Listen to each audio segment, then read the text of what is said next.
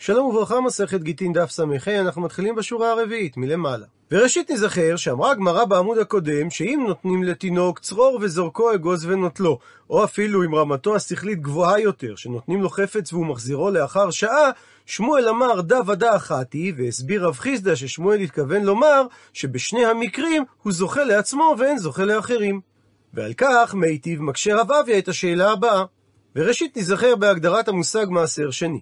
מעשר שני הוא מתנה המיועדת לבעל הפירות, מפרישים מתנה זו רק בשנים א', ב', ד', ה' למניין שנות השמיטה. הכמות המיועדת להפרשה זו היא עשירית מתוך 90 המאיות שנשארו לאחר הפרשת המעשר הראשון, כלומר 9 מאיות. בעל הפירות אוכל את הפירות שייעד למעשר שני בירושלים בטהרה, רק כשבית המקדש היה קיים. בזמן הזה מותר לאכול את הפירות רק לאחר שמעבירים את קדושתם לפרוטה, מה שנקרא חילול מעשר שני. בפרשת בחוקותיי כתוב, ואם גאול יגאל איש ממעשרו, חמישיתו יוסף עליו. הכוונה שכאשר אדם מבקש לפדות מעשר שני, עליו להוסיף חמישית מערכו. דין זה מתייחס רק למצב שבו הבעלים הוא הפודה. לאור זאת, מציעה המשנה שעוד רגע נראה למי שרוצה להיפטר מן החומש, שייתן מעות לבניו או לעבדיו, כדי שהם יפדו עבורו את המעשר, ומכיוון שהם אינם הבעלים, הם לא ייאלצו להוסיף חומש. שכך אומרת המשנה במסכת מעשר שני. מערימים על מעשר שני. כיצד? אומר אדם לבנו וביתו הגדולים, לעבדו ושפחתו העבריים, הלכם האות הללו ופדו בהן מעשר שני זה. הוא מסביר רש"י שמערימים לפדות את המעשר השני בלא חומש, שאדם מוסיף חומש כאשר הוא פודה את המעשר שני שלו, ואינו מוסיף חומש על מעשר שני של אחרים. אז אומר בעל הפירות לבנו וביתו הגדולים, או לעבדו ושפחתו העבריים, לפדות ממנו את המעשר השני, שלגביו הם נחשבים כאחרים, והיות שהם סמוכים על שולחנו ושלהם שלו, הם חוזרים ונותנים לו את המעשר. הוא מדייק רב אביה, היי, זה שנאמר במשנה, שפחה, איך היא דמי, באיזה מציאות מדובר? אי דעתיה, אם היא הביאה שתי שערות שזה סימני בגרות, אז אם כך, מהי באי אגבי? מה היא עושה ברשות האדון? הרי הדין ששפחה עברייה מביאה סימני בגרות ויוצאת לחופשי.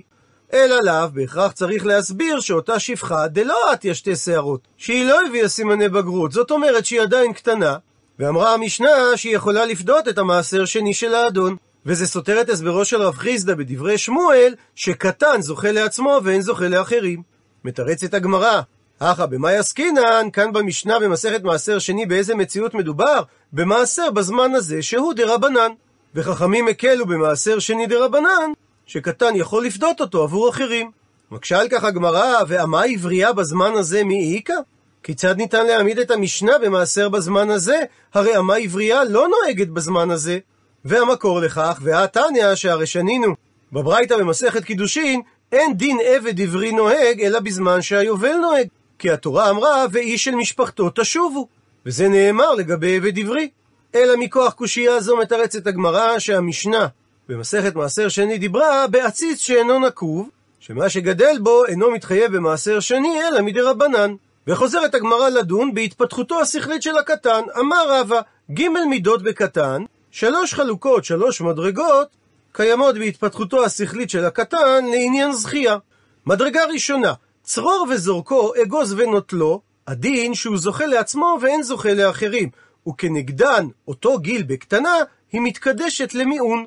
שבהבנה שכלית כזאת, היא כבר נחשבת כיודעת לשמור קידושיה, ולכן היא מתקדשת על ידי קידושים של אמה או אחיה לדעתה, או על ידי שהיא מקבלת בעצמה את קידושיה במידה והיא יתומה. ושנינו במסכת יבמות, שכל תינוקת שאינה יכולה לשמור קידושיה, היא גם לא צריכה למען, אבל זו שהיא כבר במדרגה שכלית כזו שהיא יודעת לשמור על קידושיה, היא לא יכולה לצאת מבעלה בלא מעון. המדרגה השנייה, הפעוטות, וכבר פירשנו בדף נ"ט שמדובר על תינוקות בני שש עד בני שמונה, מקחן מקח וממכרן ממכר במטלטלין. וכנגדן בקטנה היא מתגרשת בקידושי אביה. שמשהגיעה קטנה לגיל הזה, היא כבר נקראת שהבעל משלח אותה והיא לא חוזרת אליו, ולכן היא מתגרשת בקבלת הגט על ידי עצמה, אפילו אם קידושיה היו קידושים מן התורה, כגון שאביה קידש אותה ולאחר כך מת. מדרגה שלישית, כאשר הגיעו הקטנים לעונת נדרים, שזה שנה אחת לפני שנת הבגרות, בודקים אותם, האם הם יודעים לומר לשם מי הם נדרו ולשם מי הם הקדישו, ואם הם יודעים, אז נדריהם נדר והקדשן הקדש. וכנגדן בקטנה, אם היא הביאה סימני בגרות, אנחנו לא אומרים שהשערות שגדלו להם שומה, ואם בעלה נפטר בלא ילדים ויש לו אחים, הדין שהיא חולצת ולא מתייבמת, מפני שבפרשת ייבום כתוב איש, שרק גדול יכול לייבם, ויש היקש בין אישה לאיש, שרק גדולה מתייבמת. אבל קודם הזמן הזה, היא נחשבת קטנה ואין סימני הסימנים, ולכן היא לא יכולה לחלוץ. הוא מסיים רבה, שלמרות שלאחר גיל 13 האדם נחשב כגדול לכל דבר, בכל זאת, ולמכור בנכסי אביו, דהיינו בקרקעות אביו, יש הגבלה עד שיהיה בן 20. ושלא כמו בשלוש המדרגות הראשונות, שבהם היה חוסר ביכולת הקניין, לגבי קרקעות אביו, הבעיה היא לא בחוסר יכולת הקניין, אלא בחוסר שיקול הדעת. ואומרת המשנה, קטנה נשואה שאמרה לאדם, התקבל לגיטימי בעלי, זה אינו גט עד שיגיע הגט לידה. כי קטנה לא יכולה למנות שליח קבלה. ובכל זאת הסיבה שהגט מועיל כאשר הוא מגיע לידה, מפני שאנחנו מניחים שהבעל יודע שהיא לא יכלה למנות שליח קבלה, וכן כאשר הוא שלח לה את הגט, הוא בעצם מינה את השליח כשליח הולכה. לפיכך, פועל יוצא של זה, שאם רצה הבעל לחזור, יחזור, קודם שיגיע הגט לידה. והסיבה לדבר, כפי שהסברנו, שאין קטן עושה שליח. אבל, ואם אמר לו לאביה של הקטנה לשליח, צא והתקבל לביתי את גיתה, במקרה כזה, אם רצה לחזור הבעל, לא יחזור, מהרגע שהוא נתן את הגט לשליח הקבלה. וממשיכה המשנה, בעלה אומר לשליח, תן גט זה לאשתי במקום פלוני, ונתנו לה השליח במקום אחר, הגט פסול. כי הוא חרג מהוראות הבעל, והבעל הקפיד לתת לה את הגט דווקא במקום ההוא, כי אין רצונו שילעיזו עליו שם. אבל אם הוא אמר לשליח, הרי היא, דהיינו האישה, במקום פלוני, ונתנו לה השליח במקום אחר, הגט יהיה כשר. כי במילים הרי במקום פלוני, אין הבעל אלא כמראה מקום לשליח, שם הוא ימצא את האישה. וכך אומרת הנקמה, גם לגבי האישה שאמרה לשליח קבלה, התקבל לגיטי במקום פלוני, וקיבלו לה השליח את הגט במקום אחר, שהגט פסול. ולפי התיקון של מסורת הש"ס, רבי אליעזר חולק על תנא קמא, והוא מכשיר במקרה כזה. ואם האישה אמרה לשליח, הווה לגיטי ממקום פלוני, והביאו לה ממקום אחר, כולם מסכימים שהגט כשר. ושואלת הגמרא, ורבי אליעזר, מה ישנה רישא דלא פליג ומה ישנה סיפא דפליג? מדוע ברישא לא חלק רבי אליעזר על תנא קמא, כאשר הבעל אמר לשליח, תן גט זה לאשתי במקום פלוני, שאמר תנא קמא שהגט פסול, אבל במקרה המקביל בסיפא, שהאישה אמרה לשליח, התקבל לגיטי במקום פלוני והוא קיבל אותו במקום אחר, שתנא קמא אמר שהגט פסול ורבי אליעזר חלק עליו והכשיר את הגט. מבארת הגמרא, ברישא אי הוא דמידעתי מגרש קפיד, הבעל מדעתו מגרש את האישה, והדבר תלוי בו, אז יש צד לומר שהוא אמר לו לגרש דווקא במקום מסוים והקפיד על הדבר. ולכן אם השליח שילם מההנחיות, הגט פסול. בסיפא לעומת זאת, אי היא דבעל כורחה מתגרשת, מראה מקום היא לא. האישה שנותנת את ההנחיות לשליח, הרי בעל כורחה היא מתגרשת, ומהיכן היא ידעה שיהיה נוח לבעל לתת לה את הגט דווקא באותו מקום, אלא בהכרח שהיא לא ציינה את אותו מקום כתנאי, אלא רק כמראה מקום לשליח, שם תמצא את הבעל. ואומרת המשנה, אשת כהן שאמרה לשליח, הווה לגיטי, הדין שהיא אוכלת בתרומה עד שיגיע הגט לידה. שהרי היא מינתה אותו כשליח הולכה. אבל אם היא אמרה לשליח, יתקבל לגיטי, זאת אומרת שהיא מינתה אותו כשליח קבלה, היא תהיה אסורה לאכול בתרומה מיד משפירש השליח מאצלה. וכאשר היא הגבילה את שליח הקבלה, ואמרה לו, יתקבל לגיטי במקום פלוני, הדין שהיא אוכלת בתרומה, עד שהיא מעריכה שיגיע הגט לאותו מקום. אבל רבי אליעזר אוסר מיד. משפירש השליח מאצלה, מפני שרבי אליעזר לשיטתו, כפי שראינו במשנה הקודמת, מכשיר את הגט גם כשקיבלו השליח במקום אחר מהמקום שאמרה לו האישה.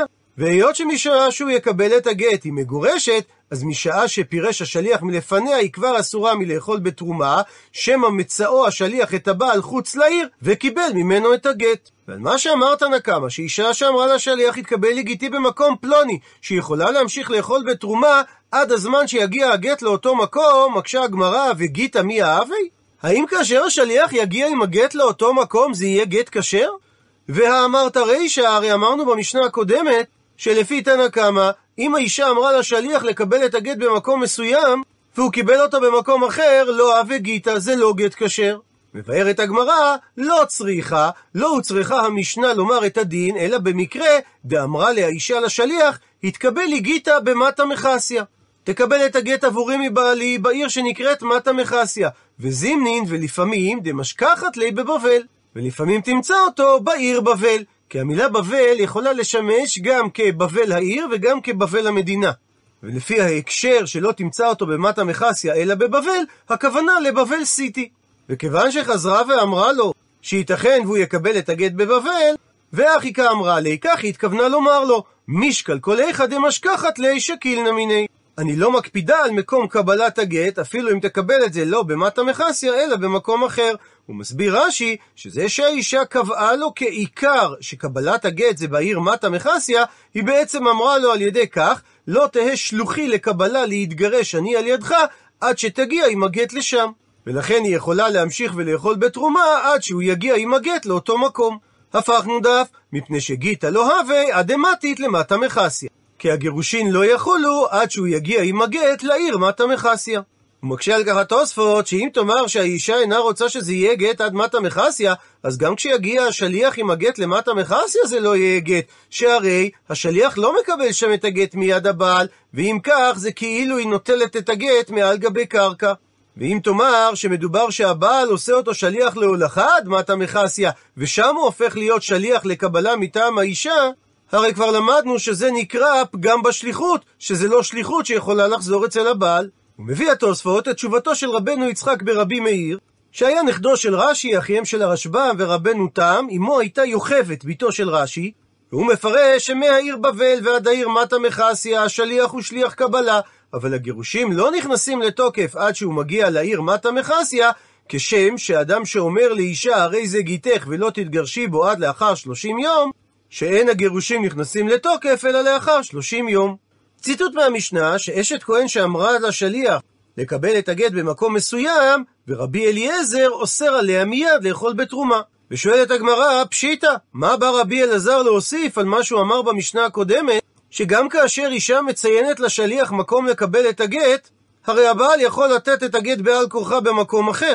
ולכן אמר רבי אליעזר שציון המקום לא מהווה קפידה, אלא מראה מקום היא לו. היא רק מציינת לו היכן כנראה נמצא הבעל ושם הוא יקבל ממנו את הגט. מבארת הגמרא לא צריכה, לא הייתה צריכה המשנה לחדש לנו את דברי רבי אליעזר, אלא במקרה דאמרה לה האישה זיל למזרח דאיתה במזרח, לך לצד מזרח כי בעלי נמצא בצד מזרח, וכעזל והלך השליח למערב. מהו דתימה, מה היית חושב לומר שבמערב הליתי? שלא נאסור עליה מיד לאכול תרומה, שהרי בצד מערב הבעל לא נמצא. כמה שמלן בא רבי אליעזר לומר לך, דילמה בהדה דקאזיל מיגס גייס ב... שקיים החשש שאולי כאשר השליח יצא מן העיר, הוא פגע בבעל, אפילו שזה היה בצד מערב, ויעיב לגיטה, ושם הוא קיבל ממנו את הגט עבור האישה. ולפני שנמשיך, נזכר במושג עירובי תחומין. תחום השבת של אדם זה אלפיים אמה, אבל אדם שרוצה ללכת בשבת למקום שנמצא מחוץ לתחום השבת שלו, יכול להתיר לעצמו את ההליכה על ידי עירובי תחומין, כלומר, על ידי שיקבע את מקום שביתתו במקום העירוב, ובזה הוא מערב את התחום שהוא לא יכל ללכת בו מקודם, עם התחום שהוא היה יכול ללכת בו. לכן זה נקרא עירוב תחומין. אלא שכל מה שהוא הרוויח לצד אחד, הוא הפסיק בצד השני. כי אם הוא הניח את העירוב אלפיים אמה לכיוון מזרח, יהיה מותר לו ללכת מביתו לכיוון מזרח ארבעת אלפים אמה, אבל לכיוון מערב מביתו, יהיה אסור לו ללכת אפילו אמה אחת. ואומרת הגמרא, אדם האומר לשלוחו, ערב לי בתמרים, ועירב לו השליח בגרוגרות. או להפך, אמר לו, ערב לי בגרוגרות, ועירב לו בתמרים. תני חדה, ברייתא אחת אומרת שעירובו עירוב, ותניא אידך, וברייתא אחרת אומרת שאין עירובו עירוב. ואמר על כך רבא לא קשיא, אין בהכרח סתירה בין הברייתות, הרבנן, הרבי אלעזר. ומבאר רבא את תשובתו, הרבנן דאמרי קפידה. הברייתא שאמרה אין עירובו עירוב, היא כשיטת חכמים שאמרו במשנה הקודמת שאישה מקפידה על המקום שבו השליח אמור לקבל את הגט עבורה, אפילו שזה לא תלוי בדעתה. כי חכמים סוברים שכל מה שאדם אומר לשלוחו, אם השליח שינה מהדברים, בטלה השליחות. ולכן, כיוון שהשליח עירב בגרוגרות במקום בתמרים, או בתמרים במקום גרוגרות, אין עירוב או עירוב. והברייתא השנייה לעומת זאת שאמרה עירוב או עירוב, הרבי אלעזר היא דאמר שכאשר האישה אמרה לשליח באיזה מקום לקבל עבורה את הגט, היא רק מראה מקום היא לא. ועל אותו עיקרון, כאשר השינוי בשליחות לא גורם הפסד, לא יהיה אכפת למשלח מהשינוי, ולכן אמרה הברייתא שעירובו עירוב. ורב יוסף לעומת זאת חל רק על רבא ואמר, הווה ניתן להעמיד גם את הברייתא הזו וגם את הברייתא הזו כשיטת רבנן. כאן בברייתא שאמרו עירובו עירוב, הכוונה שהוא מערב בפירות בשלו, של בעל הבית, ולכן זה לא משנה אם הוא מחליף בין תמרים לגוגרות. וכאן בברייתא שאמרה אין עירובו עירוב, מדובר שהוא אמר לו לערב בשל פירות חברו. מסביר רש"י, כגון שיאהב לו חברו רשות לערב דווקא בתמרים שלו, ואמר לו זה לשליח, ערב לי בתמרים של פלוני. שבמקרה כזה, ודאי יש קפידה אם הוא יערב עליו בגרוגרות של חברו, שהרי בגרוגרות אין לו רשות לערב. אמר למקשה עליו אביי, ואלא דתניא, הרי יש ברייתא שאומרת, האומר לשלוחו, ערב לי במגדל, שזה סוג של ארון, ועירב לו השליח בשובח, או שאמר לו, תערב לי את עירוב התחומין בשובח, ועירב לו במגדל. דתניא חדא, שבברייתא אחת נאמר שהדין שעירובו עירוב, ותניא אידך, ובברייתא אחרת נאמר שהדין אין עירובו עירוב. והרי הטעם שם בברייתות הללו, מי שלו ושל חברו איכא. איך ניתן לתרץ שאין סתירה בין הברייתות, כיוון שבאחת מדובר שהמגדל והשובח שייכים לבעל העירוב, ובשנייה מדובר שהם שייכים לחברו של בעל העירוב. מפני שהגמרא מבינה בשלב הזה, שבעל העירוב אמר לשליח, תניח את עירובי במגדל שנמצא בסוף האלפיים, ואין סברה לומר שחברו מקפיד עליו שיניח את העירוב דווקא במגדל ולא בשובח. עונה על כך רב יוסף, התמנמי איכא פרי דמגדל ופרי דשובח. לא מדובר על הנחת פירות בעל העירוב במגדל או בשובח, אלא שהלשון ערב לי במגדל או ערב לי בשובח, הכוונה תערב לי מהפירות של פלוני שנמצאים במגדל, ולא מהפירות של פלוני שנמצאים בשובח. או לחילופין, ערב לי מהפירות של פלוני שנמצאים בשובח, ולא מהפירות של פלוני שנמצאים במגדל. ואומרת המשנה, בעל האומר לאנשים, כתבו גט ותנו אותו לאשתי, או גירשוה, או כתבו איגרת ותנו לה, הרי אלו יכתבו את הגט וייתנו לאישה. מסביר רש"י כי כך לשון בני אדם שכבר התרגלו לקרות לספר כריתות גט, וכן נהגו לקרות לתהליך הזה גירושין, וגם הלשון כתבו איגרת זה לשון רגילה לגט, שכך כותבים בו, תיהבי לכי מיני ספר תירוכין ואיגרת שבוקין. אבל אם אמר להם לשון של פטרוה או פרנסוה או עשו לה כנימוס או עשו לה כראוי, לא אמר כלום. כי כאשר הוא אמר לשון פיטרוע, קיים החשש אולי הוא התכוון ללשון פטור וחובה, דהיינו להקל מעליה את החובות שהיא חייבת, וכאשר הוא אמר לשון פרנסה, אנחנו לא יודעים אם הוא התכוון לצורכי הגט שהיא לא תהא זקוקה ליבם, או שהוא התכוון לצורכי המלבוש וכסות. וגם כאשר הוא אמר לשון כנימוס, דהיינו לעשות לה כחוק, אנחנו מסתפקים ולא יודעים האם הוא התכוון לעשות לה כחוק הגט, או כחוק מזון וכסות, ואותו ספק קיים גם כאשר הוא אמר לעשות לה כראוי. ומרחיבה הגמרא ומביאה תנו רבנן, שנו רבותינו לשונות נוספים בנושא. אם אמר להם שילחוה או שבקוה או טרחוה, הוא מסביר רש"י, שילחוה זה לשון ושילחה מביתו, ושיבקוה זה לשון איגרת שבוקין, וטרחוה זה לשון תירוכין, שזה תרגום של המילה גירושין, אז הרי אלו יכתבו גט וייתנו לה. אבל אם הוא אמר לשון של פטרוה או פרנסוה, או עשו לה כנימוס, או עשו לה כראוי, הוא לא אמר כלום. ומביאה הגמרא, תניא, ברייתא שבה רבי נתן אומר, שאם הבעל אמר להם לשון של פטרוה, דבריו קיימים והם יכולים לכתוב גט ולתת לה, אבל אם הוא אמר להם לשון של פיטרוה, הוא לא אמר כלום. ועל כך אמר רבא, רבי נתן דבבלהו, שהוא הגיע מבבל, ודייק בין המילה פיטרוה לבין המילה פטרוה. מפני שבני בבל מספרים פעמים בלשון ארמי, ופעמים הם מספרים בלשון עברי. ולכן רבי נתן שהגיע מבבל לארץ ישראל, עשה את ההבחנה בין אדם שאומר פטרוע, שזה לשון גט פיטורי, שהבעל בכוונה הדגיש וסיפר בלשון ארמי, לבין כאשר הבעל אמר פיטרוע, שאז הוא סיפר בלשון עברי, והוא אמר לשון של פטור וחובה. תנא דידן, התנא של המשנה שלנו לעומת זאת, דיבר ארץ ישראל הוא, לא דייק. התנא של המשנה שלנו, שהוא היה מארץ ישראל, אז כל דיבורו היה בלשון העברי, הוא לא עשה את ההבחנה בין לשון פטרוע לבין לשון פיטרוע. ועוד באותו עניין, היא באה להוא נשאלה להם השאלה הבאה. כאשר הבעל אמר לשון של הוציאוה, מהו הדין? כאשר הוא אמר לשון של עזבוה, מהו הדין? כאשר הוא אמר לשון של התירוע, מהו הדין? כאשר הוא אמר לשון של הניחוע, מהו הדין? כאשר הוא אמר לשון של הועילו לה, מהו הדין? כאשר הוא אמר לשון של עשו לה כדת, מהו הדין? הוא מבאר רש"י, כאשר אמר הבעל הוציאוה, האם אנחנו אומרים שהוא בעצם נקט לשון הפסוק שכתוב ויצאה מביתו, או בדיוק להפך, הרי הפסוק מדבר על האישה, כי לא כתוב והוציאה מביתו, אלא ויצאה, זאת אומרת האישה מעצמה. וממילא זה לא לשון של גט. וכאשר הוא אמר עזבוה, האם הוא התכוון ללשון איגרת שבוקין, או אולי, כיוון שבגט לא מופיע לשון של עזיבה, אז זה לא לשון גט. וכאשר הוא אמר התירוה, האם הוא התכוון מצד שהיא מותרת לכל אדם, או שאולי הוא התכוון ללשון התרת נדרים או התרת חגורה. ועונה הגמרא שאומנם אין תשובה על כל השאלות שנשאלו, אבל פשוט מהחדה. ניתן לפשוט את הדין של אחת מהלשונות שהוזכרו, דתניא, שכך שנינו בברייתא הבאה, שאם אמר הבעל לשון של עשו לה כדת, או עשו לה כנימוס, או עשו לה כראוי, הוא לא אמר כלום. עד לכאן דף ס"ה. למעוניינים בהרחבה, הזכרנו את המשנה שאמרה כיצד ניתן להערים על מעשר שני לפדותו בלא חומש. והרי הערמה היא דרך פעולה שחז"ל מתייחסים אליה במקומות רבים, כאשר לעיתים הם שוללים אותה לחלוטין, ולעיתים הם מתירים אותה רק בשעת הצורך. אז נשאלת השאלה, מה מיוחד במעשר שני שהמשנה ממליצה לכתחילה על מעשה של הערמה? החתם סופר עונה על כך באופן הבא: בפסוקים שעוסקים באכילת מעשר שני ובפדיונו, כתוב: וכי ירבה ממך הדרך, כי לא תוכל שאתו, כי ירחק ממך המקום אשר יבחר אדוני אלוהיך לשום שמו שם, כי יברכך אדוני אלוהיך.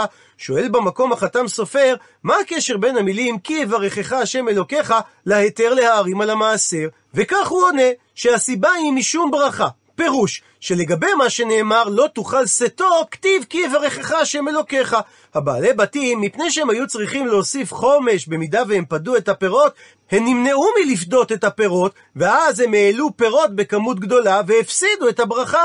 על כן המציאו חז"ל עורמה של היתר, לפדות בלי חומש את הפירות ולהעלות את המעות. זאת אומרת, יש שני דרכים לאכול מעשר שני בירושלים. דרך אחת, ניתן להעלות את הפירות עצמם לירושלים. דרך שנייה, ניתן לפדות את הפירות בכסף ולהעלות את הכסף לירושלים. הברכה בתורה, אומר החתם סופר, נאמרה דווקא ביחס למי שפודה את הפירות ואוכל את דמיהם בירושלים. לכן ביקשו חכמים לעודד את האנשים לפדות את פירותיהם, גם במחיר הערמה, שתפטור אותם מתשלומי חומש.